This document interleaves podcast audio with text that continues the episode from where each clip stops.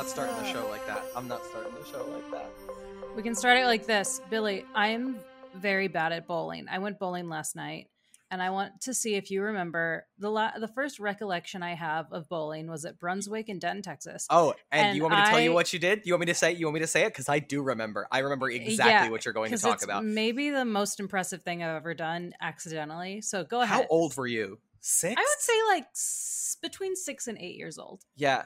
And we were bowling in a lane and we had the bumpers up. We had the bumpers. And little six year old Dagny came out and flung the bowling ball in a way that I would describe as wrong. Like that's not the way you roll a bowling ball. and she it it hit our lane, bounced over the bumpers into the lane next to us, bounced off of that lane, went one Uh-huh. more lane over, so two lanes over, and got a strike on some stranger's lane. Honestly, it's really the best thing I've ever done in my entire life. And yesterday, You I was- bounced a bowling ball across two lanes, Dagny. They're not Yeah, but- supposed to bounce like that. let me tell you, I got. I'm gonna I'm gonna tell you the score I got last night, which was 29. Okay, that's embarrassing for you. You shouldn't have said that into a recording. No, it's okay. What's funny is I don't get embarrassed by like being bad at garden games and like anything with hand eye coordination. At this point in my life, I know I'm bad at it and I I embrace it. I'm like I started off by like I'm not going to be good at this, but we're to we're to do it and I'm to have fun. And I did have fun, but I did do very Good. badly. Um so but I I get embarrassed um f- uh, for the sake of my friends that I'm with because I do look like an idiot. Uh, so I try to do good for their sake, so I don't look stupid. But I don't mind looking dumb at this at this point in my life. I've I've embraced the stupid. I'm just I'm glad you went bowling again. Oh, I guess you I bet you would have done better with bumpers. Uh, yeah, because I had to get a gutter ball at least once every round. That's impressive. That's yeah, I think- honestly, okay. if I got a score less than thirty, I think that's pretty impressive. Yeah, it's like you tried for it. Yeah, I did. I did. Good morning, good afternoon, good evening, and good night. No matter when you're listening, welcome to Poptimist, a pop culture breakdown show focused on optimism and just, you know, liking things, guys. Jeez, I just liked it. I'm your host. My name is Billy. Hey, who's that? I'm Dagny, the world's worst bowler. Up there. Go world record, baby. Hell yeah. That's impressive. Um, Um, next time I'm gonna did you- aim for zero. Uh, That's that actually sounds easier than what you did. I'm gonna be yeah, honest. yeah, yeah. Um, I went 29 sounds harder than zero. it was really hard for me actually. Um, I went to I think it's Shatto Bowling. I think over. It was actually like maybe a mile or two from your apartment. So sorry for not inviting you. I didn't realize, but it was in Koreatown. Uh, so next time I'll invite you. Was it on Vermont? Was it also Yeah. part bar? Yes. I used to live really close to that. I used to park there. Yeah, yeah. That's where That's, we went. I'm I could have walked there and you didn't even text. I know. I'll invite you next time. I went with um, two friends of the pod, actually three friends of the pod, four, four. Went with Rocky and Joe, uh, Jane from last our last episode, and John. Um, and then I also invited our guest, but he could not come because he said he slept all day. So we'll get into Drag it, him. He's not even here. He's muted. Drag him. He's in another country. Oh, he's gone again. Um, off out of well, shame. Do um, you have any um any fun pop culture nonsense you want to I hop have- into? I have too many, so I'm thinking I'll just rapid fire. But Well, first, we could let's we're gonna do a mini episode. So let's just pick something, and then we'll save no, all no, no. I already have them all written down. I'll get. We'll talk more in depth. But I am. At first, I do want to talk about something very fun that I did for the first time Okay. ever, which was Halloween Horror Nights at Universal Studios. Oh, very um, cool. It was really, really fun. I'll just say the highlights um, were I really liked the tram because they changed the tour into uh, one of the rides or haunted houses, whatever. Um, so they drive you down a little bit and they're like, oh no, we can't go any further. And then you have to walk back up. And your whole walk up, the first one you go through, it's just like people with chainsaws jumping at you. It's honestly, Great. I jump, I screamed a lot.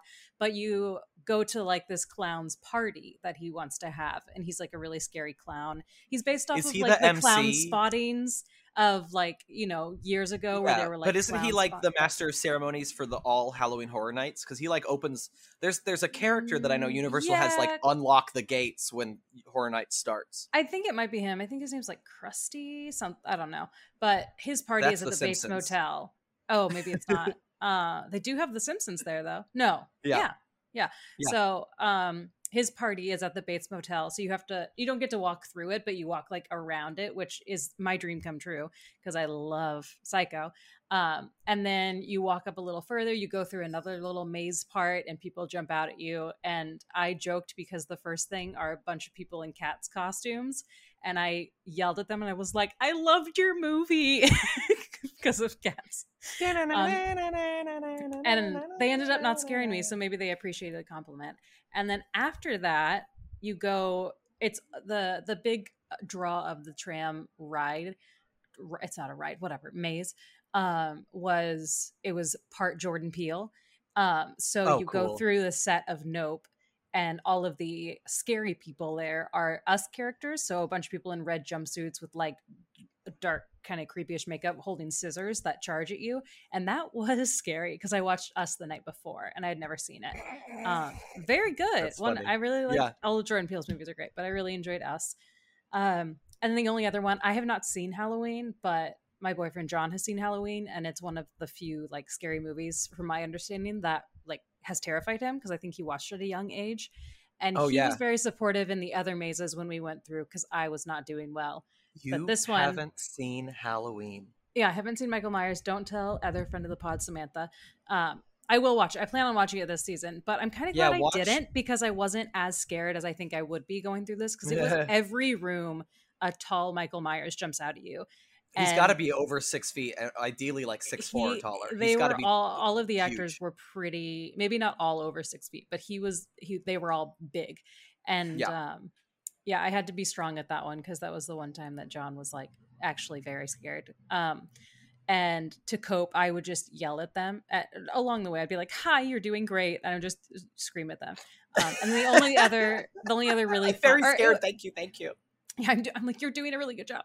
Um, the only really big one, or all of it was very fun, but for the first time ever in the Hogwarts area or the um, Hogsmeade area, they had Death Eaters that would charge at you, and that was Oh, pretty fun and creepy. Um, I hope with technology later on, you we get like Dementors and other creepy stuff, but highly recommend. It was a lot of fun.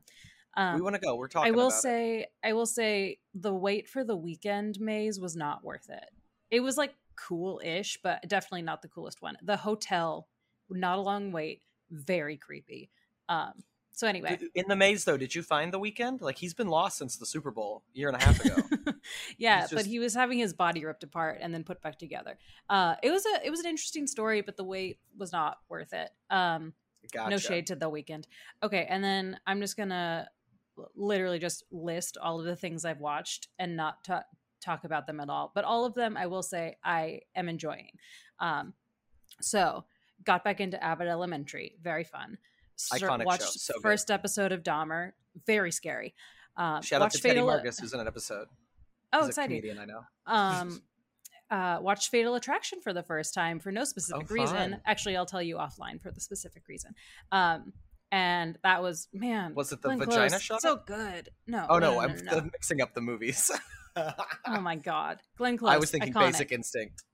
yeah no um we'll talk about fatal attraction later can't do that over this recording. Um i watched do revenge which is a fun little like teen high school movie um that on netflix that's kind of like mean girls heathers not as good but very fun. I recommend it. It's kind of goofy especially if you're on tiktok. There's like a lot of songs and audio that they use from tiktoks but not in a distasteful way. It's actually very fun.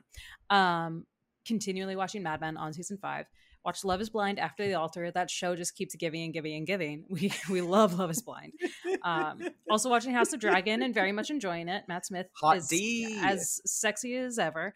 Um, yeah, he is. I'm glad Abraham, they cut the Abraham Lincoln looking motherfucker. Yeah, oh, I saw the haircut. the- I saw the haircut. It looks way better. It's hot, and literally every episode he walks in, and there's a TikTok that's like the um Friend, friend of the love pod. the Love Island that is this week a hot new bombshell has entered the villa and the audio because every episode he has like a strut into the That's whatever what she room. said. Claire said Matt Smith gets an entrance every single episode. Yeah, And I was like, and good it- for him. it's incredible every time. Um, Handmaid's Tale is back. I already know what happens this season, but I'm having a great time watching it. Um, Oh yeah, if you guys go back a, a, a few months, there's an episode where Dagny says, "Oh, and I read all the scripts too," and then it bleeps. It's because she shouldn't have told me that she yeah, read yeah, all yeah, the that was that was an accident. Um, but Handmaid's Tale is back. Uh, there's only one more season after this. I don't know what they're gonna do with it, but it's still fun. It's it's not. I wouldn't say as strong as it used to be, but still fun. Um, two other things: Ring of Power. Oh my god! Um, it's uh, I'm having fun with it. It's not. It's never going to be like Lord of the Rings because Lord of the Rings, you know, is superb and perfect. It actually but it's feels like fun. Lord of the Rings. That's why I it like does. it so much. does. I just don't. I really don't like the connect with the characters as much, but it's only like I've only watched four episodes, so I'm we're John and I are watching it together, and we're we're, we're having a, a good time. And last, I sorry, I our guest talked- is oh. our oh. guest is throwing in hot takes. He says, "Excuse me, Rings of Power is amazing," and I agree. I think it's incredible. I, I'm not shitting on it. I'm not shitting on it. I just wish more would happen. Oh, and he's still typing in the chat. We'll, we'll just let him talk. You're, you're Um, just wrong, Dagny. All right. Okay, okay. Sorry, apologies. It's the greatest thing that I've ever watched in my entire life. I'm just gonna go walk into the street because apparently I have no taste. Um, last the rehearsal. I don't know if I if I ever talked about the rehearsal. I started it. No, I'm I've I watched the first three episodes. I'm gonna watch the final three here soon. It's it's genius, and I hate It's it. superb. Um, when you get to the episode where he teaches the Fielder method, which is his That's my method. next episode, and told me that that is the funniest thing he's ever seen. Yes, yes. I can't wait. and oh yeah, I you have to bleep his name. The fiance. Um, he told me when I was watching it that he genuinely wants to incorporate that into his teaching um, at his high school. Anyway, okay, that's all. Um, those Well, we I don't even get more into wanna- in our recap. yeah, I don't even want to jump into it because there's been so much. I will just say though, um, I went to a screening of the Netflix film Hustle, the Adam Sandler basketball movie. Um, Oh, yeah. And I don't know if I can talk about it. So just to be safe, I Isn't am on out the. No, no, but uh, about why I got to see it, which is because Oh. um, I'm on the nominating committee for let's just call it the PAG Awards, the the la- the the Lean Actors Guild, the LAG. All right, so I went to the screening for Hustle, and Adam Sandler did a talk back, and Henry Winkler was moderating, and that was very cool. They were lovely, but also like I fully did not expect to like this movie as much as I did because it's a sports movie, and I was like, yeah, there's good sports movies, and I like them, but I'm not going to get hyped for it. But this was um uh, maybe the best basketball movie I've ever seen, and it's because every NBA player, every character who is a basketball player, is played by an NBA player. Even the main guy, who I thought was like surely just a really tall actor they found, and then they had a body double. no, and and quite a few of these basketball players turned in really surprisingly phenomenal performances. Uh, and then on top of that, Adam Sandler is great playing a coach and uh, his wife in the movie is played by Queen Latifah, and they're so good together that I want a whole rom com with the two of them. That Um, sounds fun. Yeah, they're so good, but Queen Latifah's good in everything. So uh, yeah, that's all. There's so much stuff I want to talk about. The last thing I'll say is there are two shows. Sometimes people tell me to watch shows and then I put them off for a long time. Shut the time. fuck up. I knew you were going to So- do this. So I'm watching uh, this show. I don't know if you've heard of it, Dagny, because it's Korean, Get out. but it's called Squid Game. Um, yeah, I know. That's it's a very- weird title. I get it, but I'm I'm I'm more than halfway through it, and it's very very good. So I highly recommend. Don't don't.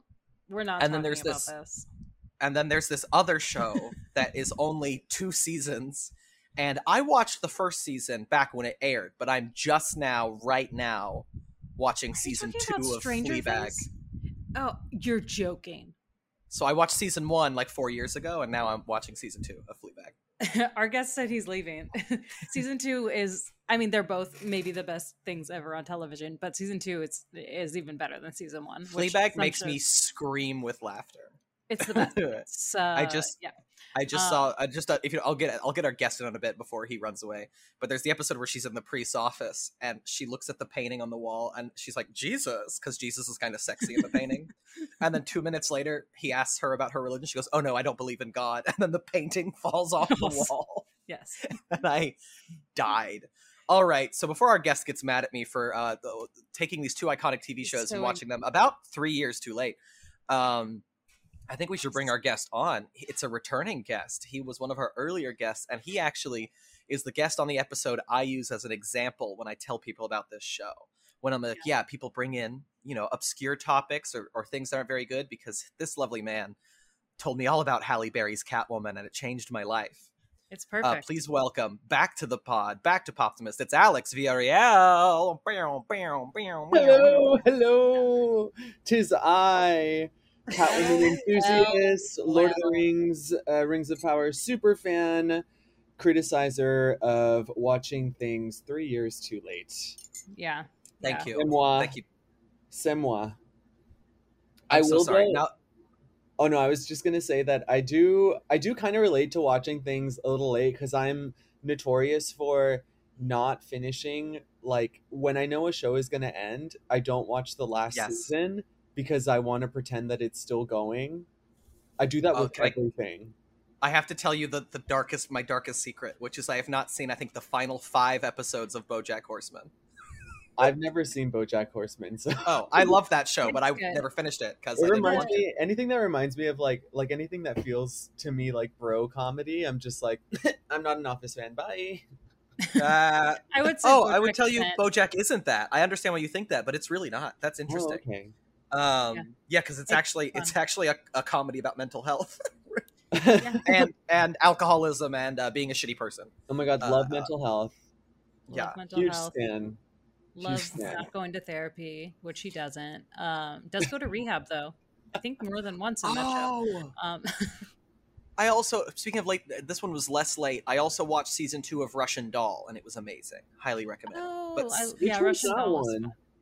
Fun. uh, Natasha Natasha Lyonne. Netflix time Oh. with Like- Womley. Yeah. Yeah, Uh, yeah. It's didn't a lot of And fun. season. And season one is so perfect that they fully did not need a season two. And I was like, why do we need a season two? But then I loved season two, so it's fine. I If did. not I nearly used as the the song from season one as my alarm clock for like two years of Gotta get up, gotta get out, gotta get out till the morning. I think that's why I didn't like it. I was like, I I can't I can't listen to this song anymore. oh, you think you think I'm that's bad? Imagine Bronx- I'm not a her. Bronx gal. They give us. off. We got we got the the song drops in one time in season two. Oh god. and it was so nice. She had there, there's because season two is a whole different thing, but she accidentally at one point ends up back in the time loop very briefly, the Oh, same one from season one, Yeah. and she's just like, ugh. And when she walks out of the bathroom, it's it's you see like she's fully prepared. She's like, need a light, like ever. She knows what everybody needs. She knows what everyone's gonna say. Sweet birthday, baby. oh yeah, she Uh, says what her friend is gonna say at the exact same second her friend says it. She's like, fuck you, asshole. I love that show. I hope they get a season three because it's so wild. It's fun. It's fun. Ugh. Time travel comedy is always great. well, and Um, we got um Schitt's Creek in season two. What's her name? Oh yeah, yeah, yeah. She was in it. Yeah. Um, Annie Murphy. She was a lot. A of little bit Alexis, Annie Murphy. Thank you. Yeah, yeah. yeah. Um, okay. Alex, how have you let's been? get into this. Yeah, it's nice to see you. Oh my god, I've been good. I've been, you know, working on my thesis film, La Bruja. oh my god, there's marketing, there's ads, there's no uh, way, you guys. I have it on my phone. media. I show it to everyone when they're like, "Oh, how are you? What are you doing?" Like literally every stranger I meet, I'm like, "Oh, I'm working on my thesis film. Scan the QR code, donate money." But yeah, I've been working on that. We're like on we finished VFX. We're in the sound and music stage. So super exciting, a lot of work. I think more work than I I think like I mean obviously directing and making movies is a lot of work, but like something that is like to this level is a lot more work than I thought it would be. So I'm just like this is a lot. Like it's it's That's almost cool, like though. having a full-time job. Yeah, it's a it's a great it's a great problem to have. I mean, it's not even a problem. It's a movie. Like the dream, right? That's awesome. Yeah, Billy, I'm excited for you to see it. I haven't seen the final cut, obviously, but But Dagny has Um, seen a version of it. I've seen it, That and I was so on set for one. Oh day. yeah, and, and she was a stand-in and was on set. yeah, yeah, yeah. I'm the star. We'll we'll do a separate episode for La Bruja. Well, we'll promote it when it's all done too. We'll oh my god, Okay. yes. Yes, we will. and I'm we could pretend that I'm on a publicity tour and I'm like, oh hey guys, I'm just talking about a little project um, that I created and made, and you know, you do um maybe the feature I could I could be Bruja, but you know, we're still talking. can you do um. Harry Styles interview of it feels like a, a movie It, it Um, feels like a movie. like you go to the cinema and it's like a movie like you'd want to see at the movie I can do the impression of Chris Pine, just like disassociating can't believe he's there this is an audio medium, but I, Alex, that- If you- Alex just turned in an incredible performance. I hope you all visualized Thank it. yeah, so it really much. looks I like Chris Pine. Chris Uh, Pine, welcome to the show. We're so happy to have you. I, I'm like I haven't listened to his voice in a long time, so I, I can't pretend to be him. It's okay. He's rocking his little bob all over town. So cute. He's so is Run out cute. Hair. It's it's very cute. Okay, let's do this. Billy, what is Poptimist about? Here on Poptimist, we like to have our guests come in and bring us a, a subject from pop culture that they love that is either obscure or actively disliked by the population at large. And then we just talk about why they like it. And today, Alex, I'm very excited to hear what topic you've brought in for us today. Come and find me, hear my song. Let me hold you here where you belong. I don't know if you know that tune, but it's from my favorite Broadway musical, Kiss of the Spider Woman, which is yes. also one of my favorite books and also one of my favorite movies because it's been adapted three times. Oh, wait, I know nothing about this. You're gonna have to really Kiss go of the. Spider Woman is a classic music. So- Alex, really quick though, I do have to say I'm disappointed you didn't bring in what you said you were going to bring in, which is, you know, J.K. Rowling makes some good points.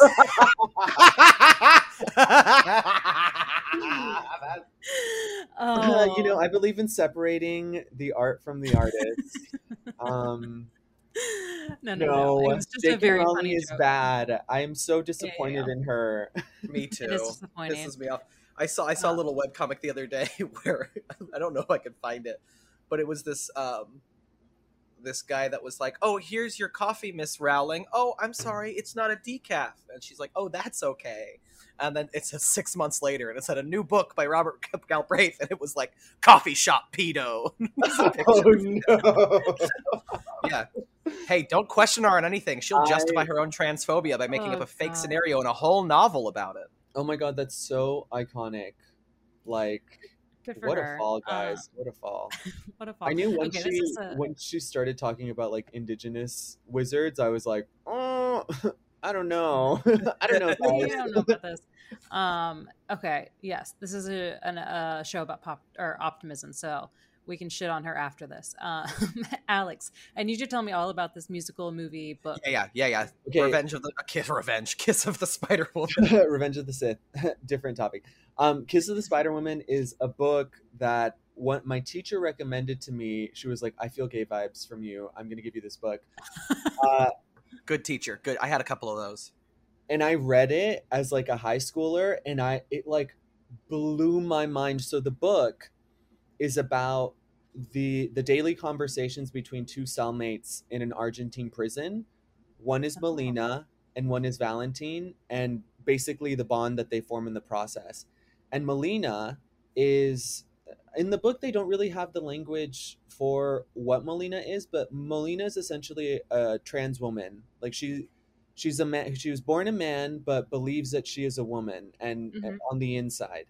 And she tells Valentine, who is a revolutionary, he's a political prisoner who's put in this prison, uh, stories of the movies that he that uh, that Molina would watch with hi their mom, and so the whole book is basically I'm like showing showing it to you, uh, like the readers or the listeners can see it, but the the book is just conversations. It's stream of consciousness conversations that are separated by dashes, so you don't know who is talking. Uh, It doesn't delineate which character Oh. is talking, and there is no like there is no um setting. It's literally all dialogue. The book is all Oh. dialogue, and so you're experiencing it basically the way that Molina is telling these stories to Valentine.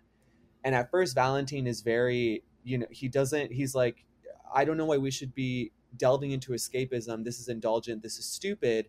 But eventually, what Molina teaches him is the power of fantasy and escapism because that's what Molina is essentially doing is using these stories to distract from the prison that they're in you know this really horrific place where people are tortured um so it's the book is amazing i think i think the reason why kiss of the spider woman hit me so hard is because the first movie that molina tells valentine about and Molina takes creative license with with these films. You know, she tells them the way that that that appeals to her sensibility. Uh, is Cat People, which I don't know if you've seen Cat People, but it's about a woman who transforms into a panther at night and like kills Oh. people. The movie version, they were originally going to do cat people as the the narrative through line of the story that Molina tells, but they couldn't get the rights from Universal. Oh. But more on that in a second. So yeah, Kiss of the Spider Woman is really about gender and how gender is a construct that we've created. Molina represents the feminine, Mhm. and uh, Valentine res- uh, like presents or represents the masculine, and Yeah. through them forming this bond, Molina ends up having masculine attributes throughout. I don't want to spoil the story, but it takes some interesting twists and turns. And Valentine ends up embracing his femininity, so it's like a fusion between these two very cool. ideas and these this union between femininity and masculinity. So it was a really it was written in the seventies by Mhm. Manuel Puig, uh, who is an Argentinian writer, and it, it's just like this. It shouldn't have existed during its time. It's so progressive, so groundbreaking. So I, I mean, I love it, and it was banned for a really long time because of its subject matter. Oh, Um, wow. And then it became a huge hit once it was able to come out. Uh, and I think it's Manuel Puig's like most successful work. yeah. Yeah, That's incredible. And then, so I'm casually, I know you've done all the research, which is great. Thank you. I'm just casually reading as we're going. Um, Puig actually adapted the first stage play. Um, and then uh, it was translated into English, but he adapted the first stage play as well, which is very, because that's what I, Mm. I didn't even know it was a novel until today. I thought it was just yeah. a play and a musical. no, no, no, no. And then It's a musical. Oh yeah, you sang at the beginning. Yeah, and it was the musical was created by John Kander and Fred Ebb, who created Cabaret, the musical, oh and wow. the original Yeah. production, which starred Chita Rivera as as uh, as the female presence. Uh, it's really interesting because each version of Kiss of the Spider Woman is very different. They share the same narrative through line as far as like these two prisoners, uh, Molina telling these stories as a form of escapism, uh, but they're all very different. So the movie is about a Brazilian revolutionary and and Molina. Uh, Mhm. and in the movie, because in the book there's six stories that Molina tells Valentine. So Mhm. it, it, it, there's a lot of stories. My favorite one is cat people because I love cats and cat women. Um, so the as we know. yes, as we know, huge fan, huge fan. Um, love my kitties. the movie is essentially the same plot, but in the movie, Molina tells the story of a Nazi propaganda film. So even Oh, going wow. further into like the sort of politics of the book, and of course, Valentine is like, "Why are you telling me this trashy, kitschy uh, movie that like I I am a Marxist. I am a revel like I believe in in this kind of thing like Nazi Nazi propaganda film like what the fuck." And so in that in that oh and of course I should say that uh Molina is played by in the film uh William Hurt who ended up winning Cool. uh his Oscar for that film. And oh wow. Valentine is played by by incredible uh, Latin actor Raul Julia, Love him. and the character of um, the the female in the Nazi propaganda film. Her name is Leni Lamaison. Is played by Sonia Braga, who's very famous Brazilian actress. Her I think granddaughter Alice Braga is really popular um, now, and Sonia Hmm. Braga in the film plays Marta, who is Valentine's girlfriend. Uh, Mhm. the the female protagonist of the Nazi propaganda film, and the Spider Woman who makes an appearance uh, in the movie. In the book, there is there is no Spider Woman character. In the book, the Spider Woman is a representation of Molina and how she's able to sort of like get her clutches into Valentine and convince him of you know the power of storytelling and escapism. Hmm in the movie she's an actual character that appears. Um, won four oscars i think including best picture directed by hector Oh, wow. babenco. Originally burt lancaster was going to play the part of molina but his version of the of the of what he wanted to do was not uh, shared by the rest of the creative team, and making the movie was Mhm. complete hell. I watched a documentary with Ali, my roommate, uh, Yeah. yesterday because, of course, I have the DVD, which Hey, is there it really is. hard to find. There's Um, not a DVD you don't own. I'm I know, yeah. I own all of them. Um, but yeah, the production of the movie was a nightmare and really hard to make. And William Hurt and the director did not get along, and they actually Uh-oh. at one point they hated each other so much that the assistant director had to get like take the director's notes and give them to William Hurt as kind of a mediary. And the director also Oh, spoke no English, and the film is entirely in English. And so Oh, this was his first like this was his first like uh, America, Here I Am, uh, English film that he he could not speak the language. So it was just rife with like just Yeah. madness and like it, it was just like crazy. And they didn't. So I- money- Go ahead. No, no, no. I was just gonna say they didn't have the money to finish the film. It was every time they screened it to people, people hated it, and then eventually they were able to cut it down and find a narrative through line uh, through the the Nazi story because I guess when they filmed it they didn't really account for the transition between the prison and the Nazi storyline or the Mm. the heroine in the Nazi storyline um, and so it uh, they sent it to I think one of the the head of the Cannes Fi- Film Festival saw a screening of it and he Yeah. was like I will I will put this in the festival if you cut like like these certain parts out of the movie. And so they did that and it opened Cannes and won the Palme d'Or and then became a giant success. And Kiss of the Spider Woman is actually one of the first movies. I mean, you could argue that it ushered in the independent movie, uh, independent film in Mm. general, because it was made for nothing, starred these really huge actors who took a pay cut, you know, and and nominated like hugely successful, nominated for like four Oscars, and it was just like completely different from anything that anyone had ever like watched or experienced before. Can I ask a question? Yeah, of course. I'm No. just talking, so, if So- you want to jump in. I don't know. I'm just curious. So it like that was the first movie of it, right? yeah, there's only been one movie of it. Oh, okay. I thought you said at the beginning there were three movies, and I was like, if it was this successful the first time, why would they make two more? Oh no, so it was adapted three times. The book, or sorry, adapted, two times. There's Got three it. versions of it: the book, the movie, and the musical. Musical. Okay, perfect. Well, at the musical and the play. Yeah, I guess I don't really But the count play's not play. nearly as popular. Yeah, no one. I, I was looking. It looks like they don't really do the play. the play was an early version of what ultimately became the book. So it was kind of like Oh, a workshop. It didn't really technically like release, if that makes sense. I see. um, gotcha. But yeah, so it was it was hugely successful and I love the movie. I think that like the when I rewatched it a couple like a couple weeks ago, uh, it's very interesting not only seeing William Hurt in this in this um in this kind of role which you know he never did anything like this ever again which is fascinating but just the the liberties that they take like really align with the book and really focus the book in a way because sometimes like throughout reading the book you know the stories they kind of keep peak at cat people and the nazi story like th those are probably the two most interesting ones because they're the first ones that um, you experience. Uh, but the movie does a great job at focusing it and creating this narrative through line of like because molina picks films where women are the central characters because she feels like a woman.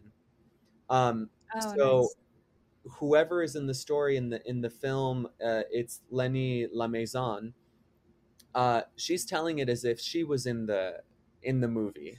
And she does the gestures and, and sonia braga has an incredible her performance is incredible because william hurt and her did not meet at all but they had the same choreographer. And so the movements that they both make are in sync. So you totally see the connection between molina and her character. Oh wow. and it's really great because it's it's totally camp because this story like the movie within the movie is this incredibly dramatic like melodramatic like sonia braga like puts her puts her hand on on the waist and walks around like this and like it's and I love Norma Desmond, so so, it's cool. totally like my shit. Yes. Yeah, I the was way about to for say, it. it I'm like, ham it up, ham it up. it sounds very Norma Desmond. Um, And so- close up. Yes, quite literally. So the movie's great, and in the movie, Molina's character is gay. Instead of Yeah. being trans, the movie Okay. his character is gay. But in hearing William Hurt talk about it, William Hurt played it the way the book kind of implies, which is Molina's a woman. Like Molina feels like a woman on the inside. Um, Yeah. So that's the way that he played it, which is really cool. But uh, he's technically gay in the movie, but you could, you know, argue that uh, they're not. Um, and then I know the- you. Oh, sorry. yes, no, no, please. Oh, I was gonna say. So I know you said that it was banned. The book was banned for a little while, but in the '70s when it was released, are there any like? Is there any documentation of how people received it? Like, was were there people that spoke highly of the book when it came out, or was it kind of widely? This is bad. We shouldn't read. This no, it was it was very like it was received pretty well. I think that people just I mean the subject matter is pretty, you know, spicy for its uh time. So Mhm. that's why that's why it was not looked at. I think the first place, I haven't done too much research on it, but the first country to actually like accept the book was Spain. And it was a huge hit there, and that's kind Oh, of wow. what led to um what led to like the subsequent like oh okay like people are very much in the way the movie was you know kind of no one wanted it uh Yeah. ended up being a huge success um and something that i forgot to mention is in the book uh the author includes footnotes at the bottom that is about the psychoanalytic theory of homosexuality like mostly from freud Oh, wow. so as you're reading the conversation, the dialogue, like depending on what they're talking about, it'll include a footnote about, you know, Oh, cool. homosexuality to kind of contextualize what is happening because Manuel Very Puig was all about taking the judgment out of like he wanted everything to be presented almost like as if he had no opinion on it. Like he wanted it to Mm. speak all through the characters. So putting the footnotes created sort of a a uh, third person kind of experience, you know, because we're all on Molina's journey in a sense because we're hearing her tell the story. Um, yeah, because they he wanted to be objective over the over the homosexuality aspect of it. Um, That's that's honestly that's incredible. it's Um, so good. It's everyone should read the book. It's kind of hard. The movie's really hard to I'm find to. and the book is kind of hard to find but it is at first it's hard to get into because you have no idea what's going on it's really through their dialogue that you learn anything and in the book you don't really know valentine in the movie it um, labels him as a marxist but in the book you don't really know what his political affiliation is Hmm. it's implied that he is like you know more it's implied that he's left leaning um and very progressive but you know the book is very it's very very objective and the way that that we learn information because it takes a couple twists and turns up until the end which is like incredible um it's just such a great ride because you're just learning about these characters through what they say just That's like so you learn about a story like in a campfire you're on that journey uh, with whoever's telling a story orally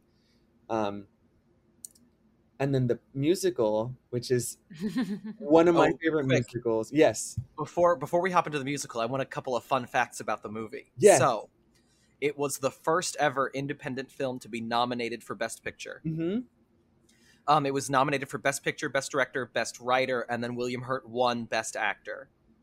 Um, It was he was the first actor to win an Oscar for playing a gay character, which is Mhm. interesting. Um, and then the last thing I saw that was very interesting is that William Hurt and Raul Julia worked for nothing but the payment for their air tickets and hotel bills in Brazil. They Yeah. didn't get paid God. for the movie. no so And then- basically the the way the reason the movie got made is because they agreed to take pay cuts so they basically it, they they did work i will combat the that they didn't get paid they worked for scale essentially for like I SAG gotcha. Yeah, that makes sense. yeah. um but they agreed that they would they would you know their normal fee they would they wouldn't do their normal fee but they would get back end points, which now is how every actor who makes an independent movie Yeah. does. Because if it's successful, then you get you know a cut of whatever box office. So it ended up working in their favor. Yeah. That's great. And then yeah, just you you talked about it, but um, it was apparently rejected from the New York Film Festival without them even finishing it because the first cut was so rough. Um, It was and uh, three hours long. William- yeah, William Hurt apparently when he finally saw the first cut tried to buy it so he could destroy it so no one could could see it. So I'm glad Oh they God. they got this edit and and from what I just read skimming that was uh, William Hurt said the original cut focused too much on the fantasy sequences and not enough on the relationship between the two leads and that's where they refocused it and yeah, because it's the they most got important. nominated for three Oscars. Holy shit. Mhm. and I would really recommend the documentary that's on I mean it's on the DVD, but it's it's almost 2 hours and it just goes through the whole process of making the film. That's it's, cool. It's wild. Like Wow. That movie was I don't know how they made it because it was complete like just from hearing it it sounds like a disaster. Like every every single part of the process was just like a mess. Um but it is well worth watching, it is well worth reading and the musical which was nominated for 11 Tonys and Oh won God. 7 including uh, Wow. Chita Rivera and best musical. Um like best book, best score, best Mhm. musical. Wow. and it's so Sorry, good missed it. Go guys it's i listen to the soundtrack probably like once a day i have my favorite song but i literally like that's all i sing in the shower because i want to be Rivera as the spider woman I love Chita Rivera. She's incredible. so incredible and so essentially in the in the musical it's the same um the same sort of vibe molina and valentine are in this jail cell i believe molina is still a gay man in this in this version Um, Mhm. But this time, Valentine is an Argentinian revolutionary, and this one takes place in an Argentinian jail. The movie is um, based in Brazil, Brazil. the Brazilian jail. Okay. Um, And in the move, in the play, Chita Rivera does not play Leni Lamaison. She plays this character called Aurora, and so Hmm. Aurora is basically Molina's escapist figure. So there's still that strong feminine energy of like Molina escaping into these characters where essentially he's the central figure, but Mhm. it's personified by, you know, this character called Aurora. And instead of Aurora's story following a through line like the movie and, and the book, um, it's still the same character as the movie in a sense that like the same theatricality, the same, you know, uh, uh, uh, duality, but in the musical, it's different films or it's different. Um, every time Molina thinks about Aurora, or there's like a really there's like a situation that is so intense that he has to escape from it. Aurora appears, but she appears according to what Molina has been talking about. So sometimes she comes out and it's a huge Latin number. Sometimes she comes out and it's a it's a huge like theatrical, you know, uh, German esque number. So she appears instead of appearing in one story, it's like different different versions of her constantly according to you know what the characters are going through in the musical. And in the so musical, cool. the Spider Woman is also a character, but her role is more expanded in the musical, and she's Mhm. basically the personification of death. So she comes to Molina, and she there's this really beautiful song where Molina has just been um, he's in the hospital because he takes um, he eats food that has been poisoned because it was meant for Valentine. So he's in the hospital. He's like taking morphine to get better, and the Spider Woman comes in, and she and he's like, uh, she's like, um, God, how does the song go? Let me see if I can look up the lyrics because this is a beautiful. It's such Sing, a sing, sing. beautiful song. I know. I don't know if I'm allowed to sing. I think you can what do up to like 15, 20 seconds, something like that. I'm like, oh God, what is this song? It's called A Visit, Morphine Tango.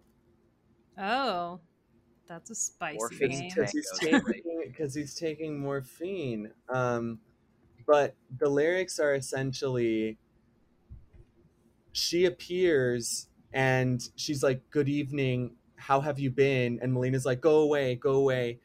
You know how I've been. And she goes, I only want to talk why are you afraid because the spider woman in this version is very you know she's very charismatic very you know seductive because what Mhm. she wants is to kiss molina because a kiss from the spider woman is a kiss of death Kiss and of so- death. Throughout the play, you know, she foreshadows kind of what's going to happen at the end. And he's like, I've always been afraid of you.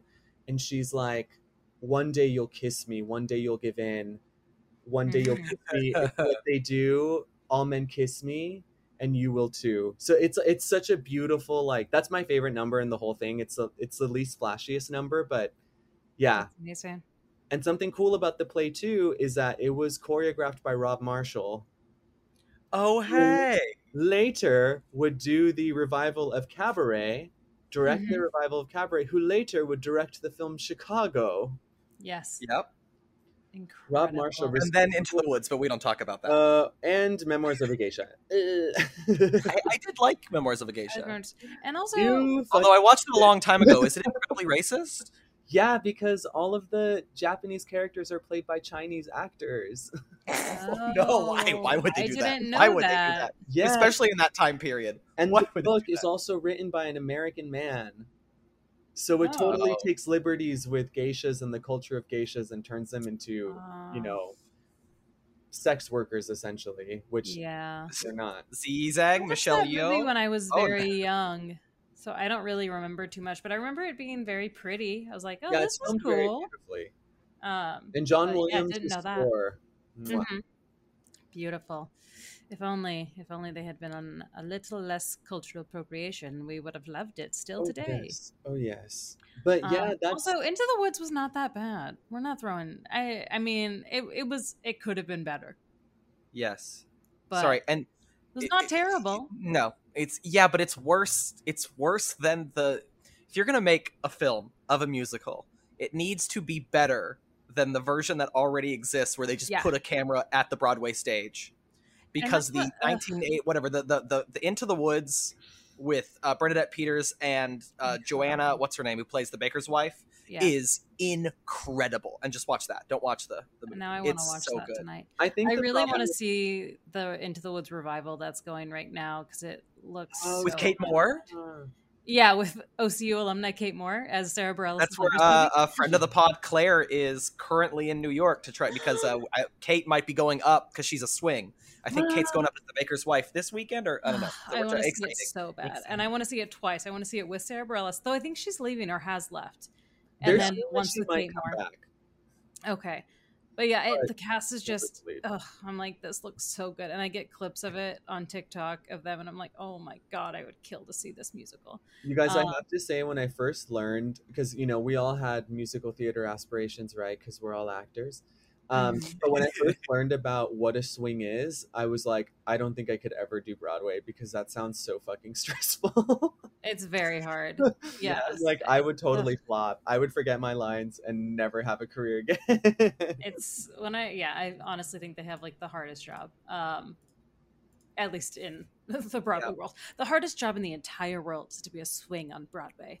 Um, it is rather confusing, I'm sure. Especially I would say like Hamilton swings that can go on for like any part almost. Yeah, And it's like you're a half an inch different in this choreography from this person that you also know the the like have you have you followed any of that? It was about a week or so ago, but after um, Lea Michele got The Funny COVID Girl on Funny stuff? Girl, Yeah. so did a bunch of other people where they had to hire. They didn't have enough swings to Outside cover, and they had to people. hire outside people to come in for like a week. Like That had learn never this done role the right show. now. Yeah, like day of. What's the lead guy's name? Raul? Yeah, it was the No lead way. guy. They had the mother had to get like a, s- a day of outside person. outside hire. Crazy stuff. That whole that They whole did show it is cursed, and entirely honestly, it off deserves it. Know. And what's funny is like funny is that I just feel Girl's really not bad. even a good musical. Like it's a good musical, but it's like not that great of a story. But there's No, it's not. so much stuff, like so much drama around it now that same thing with Don't Worry Darling. Like they're not great. I haven't watched Don't Worry Darling, but I've heard it's I'm watching it tonight. Um, I'm so excited. Have fun. I want to hear everything. Oh my god, there was a TikTok of somebody that went to go see it, and throughout the whole movie, someone in the theater was airdropping memes of Harry Styles to everyone in the theater. you guys, Like I a saw a Shrek Harry Styles. I saw a TikTok of like a scene where he's like, yeah. "Haven't I given you everything?" And he literally goes, He just makes a face. Yeah, it's also It's apparently because his scenes are mostly with Florence Pugh, and she's just so incredible. He seems just like kind of bad next to her because he's not very strong compared Well, to. Dagny, did you did you reach out to your old friend Shia to see like if he's got any input or, over or, to his, like, his what's Sherman Oaks loft and say, "Hey, man, here's Dude. some." Nah, he, arms. he, you reason you don't see him. At, did I, well, that was so funny. He actually moved to Pasadena, and then he started coming into the restaurant I worked at, and I was like, he's Mm. just following the McCartneys. This is hilarious. I Yes. remember he was very strange. Oh yeah, because Alex also worked at Mendo and Salshaya. Yeah, I only saw him once, but I remember being like, I I'm nervous. hmm I feel There was for a you. hot minute where he like knew my name, but also.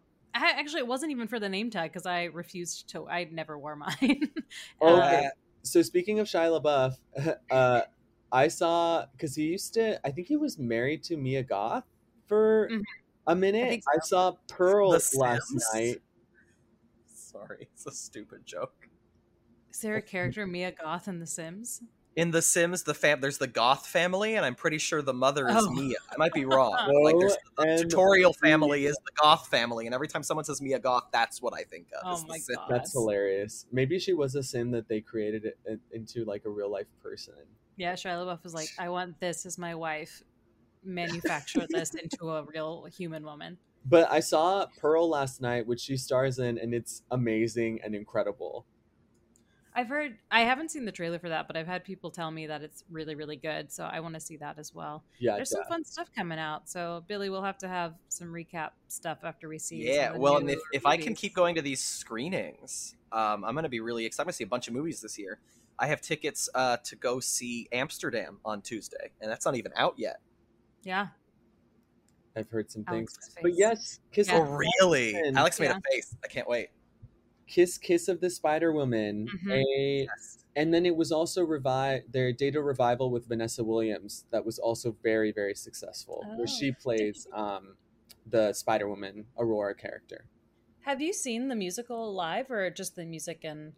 No, I've only heard the music because the last we production of it was it. like in 1990 is some in the 90s and they Oh. haven't um they haven't revived it at all. And the movie Yeah, you'll like, you'll see like regional productions pop up every once in Yeah. a while. Like a, like a, a Mhm. local house will do Kiss of the Spider Woman, but yeah, I don't think it's been on Broadway in 20 years. they are doing it at a Noise Within though, sometime in March. Oh, That's So I'm what I remember. I- excited to I'm I want to go see that just to see like a version of it because I've only seen like shitty like they have them on YouTube like bootlegs. DV DV video camera like Ugh. the camera's moving all the time, but Yes. I really want to see. I wish that they. I'm sure that there's probably a recording of Chita Rivera as the Spider Woman, but it's such a great. Like the music is so great. I mean, it's definitely at its time when it was when it was released. I mean, it, it was very critically lauded, but you know there was a lot of. uh there was a lot of complaints or backlash about you know basically what Valentine says in each story of it, which is like, this is schlocky escapism, like this doesn't matter. And I think that like people as someone who like who loves stories within stories and just like Mhm.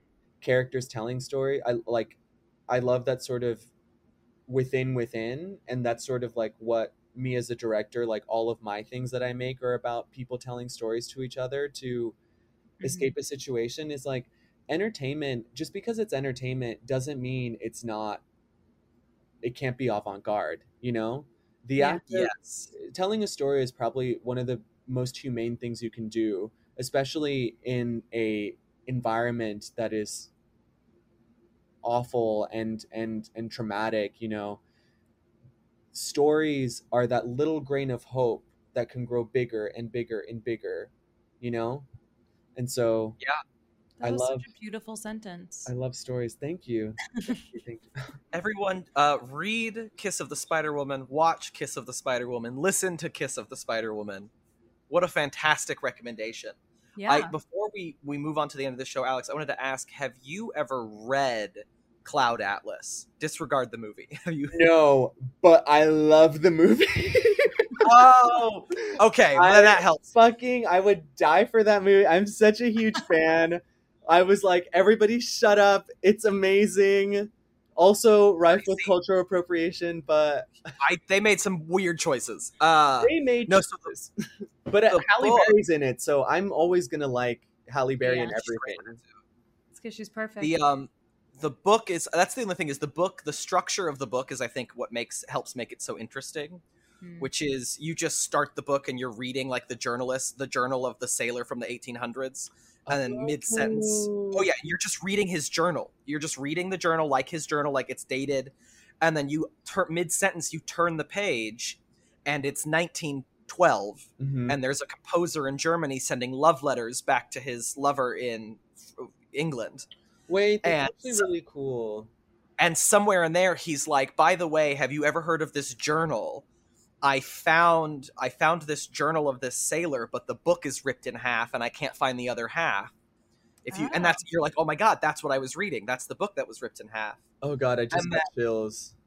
and then halfway through that the letters just the end of the letter just stops and all of a sudden it's the 70s and that's the one where halle berry's like the lead but it's the 70s and it's i don't remember the set i think that one's just a little novel but in that it's like oh and i just was given this transcripts and these love letters from this composer in the 1910s and so you get the half the first half of each story all the way until you get to the post-apocalyptic story Yeah. and uh, in that one they um there's the uh the like neo soul like sci-fi world Yeah. right and so in the post-apocalyptic one they find this like hologram of the one character's uh, prison testimony The Her, like- martyr, right? The martyr. Yeah, yeah, where but it's her being interrogated in prison. And so then you get the whole post-apocalyptic story. At the end of that, it's like, but we always follow the story of Suni one one four, whatever her name was. I know it was Suni. No, I think it is. I think it is Suni Momoa. Yeah. Who's my favorite character in that movie? Yeah. Her performance is incredible. and then they go they go if you haven't heard her words here listen and they restart the hologram and then you get the second half of Suni's story and in hers she's like oh and this it, and then you get the second half going back in time to where the Oh. last end of the movie is the second half of the journal of the sailor. And so the whole thing's like a pyramid. And so as much as the movie has some cool choices i don't like that they're always jumping around. I like this kind of like self-referential pyramid that it does all the well, way I think I think that the best version, honestly, of that because I love the movie because it's the first time I was introduced to that you know story, right? Yeah. I think the best version of that of what they were trying to do in the movie is Sense8 because Sense8 is Yes. very similar, is and, so- and that's why I wish better. I wish they would have made like Cloud Atlas as like an eight part miniseries because I think they would have done an incredible job. Well, yeah, with I it. think I think that it would be like if any like if they wanted to do a reboot as a miniseries, it would be perfect. But Well, so- it's also after Sense8 and a couple other things. I don't think the Wachowskis should make movies anymore. I think they should make TV series. They're so good at it. I want to talk about the Matrix Resurrections. Did you hear my hot take on the on the podcast? Did you like it? I loved it. I think it's the oh best my Matrix. god, I'm leaving. First one. How do I? I'm leaving literally for the bit. I'm not doing the pitch. How do I? I'm literally going away. Oh no! He's gone. Oh my! I think it fixes uh, all the problems with the Matrix two and three. Uh, the I think Matrix two and three will never be lowbrow. Those are my They're garbage. favorite ones. they're garbage. No, they're not. and I love the Matrix four. Uh, I've Oh. only seen the first Matrix, so I'll stay out of this argument. Yeah, that's all It you need to fixes- see, honestly. it- But it makes it so that the, the the the horrible the fact that the prophecy doesn't come true is addressed in the fourth one that's why i hate the third one is because the prophecy doesn't come true and then everyone acts like it does but no, nothing it is does solved Come true. no it doesn't the, the he, neo is the one and he and he will destroy all the machines and save humanity and he does not do that the machines Well- are not destroyed he well, does not save humanity The reason why, eh, because that prophecy belongs to the old version of Neo in the Matrix. So what the Oracle did in the Matrix Resur- in Relu- Revolutions is essentially she had Neo repro because you know how every cycle of the Matrix has a new Neo. Yeah. And every cycle Yeah. of the Matrix, Neo uh, goes on his quest, destroys the machines, and then it gets rebooted, and the humans never escape the clutches of you know the computers controlling them. But the oracle introduced the element of love and so when neo fell in love with trinity that changed the course of the cycle of the matrix. And so at the end they find peace because every time neo destroyed the machines uh, zion would eventually fail. So only correct but they still they still never they still never They address still- the prophecy, and No, that's why I like they Matrix do Four. address the pop the prophecy because in the third one it says that the prophecy is a lie. So Well, and that's that's why prophecy. or in the second one, uh. at the end they say that the prophecy was a lie. guys. I don't know. I don't know what to tell you. Look Matrix Four fucking rolls, and and that's why I, Matrix Four is yet again a love story, and it You know addresses. I'm not coming back. No. the way I've been treated. I don't like the way I've been challenged. we respect all of your opinions, Come and and I'll side find with me, you. hear my you haven't seen song. Let me take you.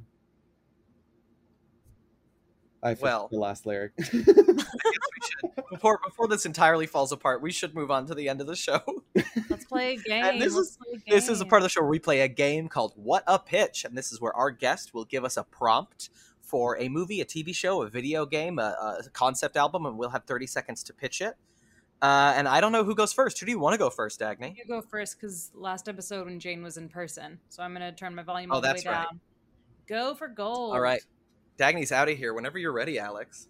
I mean, since we were talking about Cloud Atlas and the Matrix Resurrections, what would a crossover Cloud Atlas Matrix Resurrection or like continuation of the Matrix? I uh, love this. Dagny will not be able to do this. Which is why I'm so excited to hear Okay. what she comes up with. All right. So what? Matrix Cloud Atlas Extended Universe? Yes. Like the Marvel Sure, Universe, uh, Matrix, Cloud Atlas, uh, Kiss of the Spider Woman extended universe. All right. See, I don't even know if I could do Kiss the Spider Woman, but yes, I can. Absolutely. I Here we go. all 30 about it. So the whole bit, the bit in Cloud Atlas is that there's all these characters that have a birthmark that looks like a shooting star, and the implication by the end is that they might be the same soul reincarnated over and over again. And this whole story is actually about one soul over the course of like 300 years. But what if there's two souls in love, and their names are Trinity and Neo, and one of the one of the reincarnations that we don't see in Cloud Atlas is when they were inside the Matrix, in between the the sci-fi Korean story and the post-apocalyptic story, where they built a supercomputer based on 1999. And so these characters are also the characters in Cloud Atlas. Now, what's interesting is in Kiss of the Spider Woman, the stories that are being told are also about this one soul being reincarnated. So even though the, the storytellers are not the reincarnated soul, the stories they are telling is about that. So it's all interconnected, which is also funny because uh, Cloud Atlas is also connected to all of David Mitchell's other books. So they're also apparently all tied to Number Nine Dream and The Bone Clocks and, and Black Swan Green and all his other phenomenal novels. And that was a minute. Sorry, Dagny, but that's how you connect Cloud Atlas and The Matrix. And she is screwed, and I can't wait. I love how Dagny's face throughout all of that was just like looking down. She's she can't hear us. Cracks oh, me she up. can't? Oh, Yeah, no, she come has to find out now. Oh my Come on back, Dagny. I was just saying it was really funny because you were just kind of like throughout that whole Staring pitch. I'm just kind of waiting to watch until Billy stopped talking because I couldn't tell when to come back in. All right, it's your turn. Basically, uh, this is the Cloud Atlas Story of a girl. Matrix Kiss of the Spider Woman extended universe, like Marvel, but we're making another movie that incorporates all three. You're kidding. You're fucking kidding. I'm not. I haven't seen any of these. Okay, based exclusively on yeah. what we talked about. I'm keeping it simple. So, Neo and Trinity are the names of the characters in the Matrix, correct? I do know that much. So, yes. um, we don't know that they're actually in prison in cells side by side. So we start hearing them, they're like telling stories, and we're hearing um like before the matrix like their lives before but we don't realize wow i'm nervous so i'm clearing my throat. So they're talking about their childhoods and they're like singing different songs throughout and they're just they've never seen each other's faces but they're in prison next to each other. So they're falling in love throughout hearing each other's lives um, and then we figure out at the end that they're in the matrix but the, it's like you know they realize that they actually were part of each other's lives. So when they get to the that point of the like climax of the musical they're like oh wait we knew each other and they've like had their minds when they went into prison their minds were uh or their memory was erased. But they put the pieces together that they're actually in love and they knew, knew each other in a past life. And then you know full circle and they like talk back through their lives and they're like oh my gosh we knew each other the whole time. Crazy Anyway, that was it. That's almost the plot of the Matrix Four, but yeah. Is it really? I really enjoyed Dagny's take. Yeah, I did too. I'm kind Without of mad. having any information. Yeah, literally. And I love how I mean, I don't know if you meant to do this, but it did address the cloud atlas of it all because of the reincarnation without actually mentioning it. So Yeah. I'm gonna go with Dagny. God Sorry, it. Billy. Even though I loved Billy's like uh story, I don't know. I was really drawn to the simplicity of Dagny's. Uh, Yeah, Uh, I, I had it to was keep good. it simple. I had very really little good. information. Thank you, UCB, for the improv training. Hilarious. How dare you? Pulling at straws over here. Is it still Yeah. open? I don't know. Yeah, they had to close. It's actually a huge bummer. They had to close the really big theater, the the big second theater, due to COVID. They just couldn't afford the cost. But the original theater is still there by the uh, Scientology Celebrity Center. Oh, because nice. I have a voucher because I never finished my 301 class because of pandemic. So Ah, I think I have to take that over again. You should go, Oh, Yeah, I should go. and then we'll have you back Yeah, on, they- and the, you'll the- have the- to do a the pitch. building with all the classrooms they had to close, and it's just sitting over there by that Target with a fence around it because no So one has bought it. It's really sad because it's a Maybe they can buy it back someday. Does it still It's say beautiful. UCB on the? I think so. That's even It just, worse. has, it just has, They it just has couldn't like a chain link fence around it, so no one can get into it. They So couldn't even take the sign. Nope. Well, because they had all those like empty slots out front for like businesses and cafes, and no one ever moved in, which makes me think their rates were like. I mean, I'm talking shit. I don't even. I'm talking to my ass. I have no idea, but it makes me think their rates were really crazy or something. I mean, if it's across the street from a Target, they probably are. Yeah. Well, the Target just opened. The Target was under construction the whole time they were there, and it, Is it that just that big opened. ass recently. Target over there? Yeah, it's Yeah. and it's actually not all that big. The I parking. got lot's just evacuated from that when I went. Why? A fire alarm went off, so we all had to leave. okay. Uh, I stole eighty thousand dollars worth of merchandise. oh my god! So I was. I I believe snorted that Target is so expensive. It is. I love it. Um. Well, Well, Alex, thanks for joining us. Yeah, that was perfect. Thank you Uh, for hearing me rant yet again I loved it, and now I I'm gonna read this book. Yeah. and Your watch the movie is and listen to the Oh, yeah. musical. It's on Spotify and Apple Music. I'll listen to the musical today. Um, It's I'm really very great. excited. I can't wait. Um, Alex, do you have, I know we already talked about your your project, but do you have anything else you want to plug? I think I think just La Bruja. You can follow at La Bruja. Oh, I don't even know my own Instagram. You can go to www. Uh, labrujathefilm.com and learn more about uh, my thesis film La Bruja. I'm literally looking up labrujathefilm.com to make sure that that's the right website because I got nervous. you did say WW, so just two W's. Um, so I good luck. Good luck on the worldwide finding yes, this. just as I talked about, my film is about the power of storytelling and how you can use a story not only Story to reflect what's going on in actual life, but to create impart hope to the person receiving the story. And It's that's a very that's my beautiful plug. movie. It's my plug. Billy, I'm excited for you to watch it. Actually, I'm excited for all of Yeah. the listeners to watch it, but it, it's very La beautiful. Bruja. Thank you. Thank yes. you. Well, You cool. well, thanks so for joining us, fun, Alex. and I miss Yeah. you. And- I miss you too. I'm glad I got to see you last week or two weeks ago, whenever it was. Oh yeah, our Um, brunch our brunch date. Brunch day. Um, and Dagny, uh, take it away. Yeah, thank you so much for listening to Poptimist. Um, if you enjoyed this episode, so okay, didn't need the chuckles from the peanut gallery. Gallery, my God. Okay, thank you for listening to Poptimist. If you enjoyed this episode, be sure to check out all of our previous episodes. We have like a thousand at this point.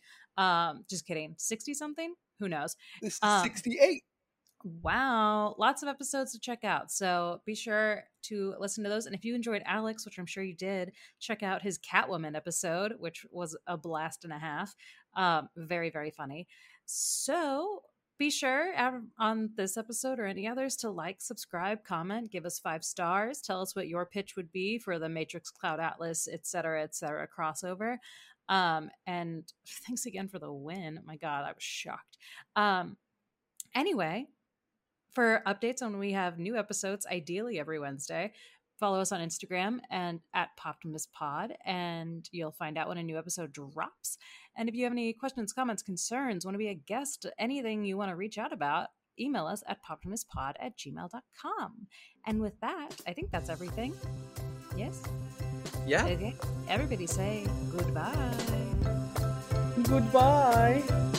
Goodbye. Bye bye.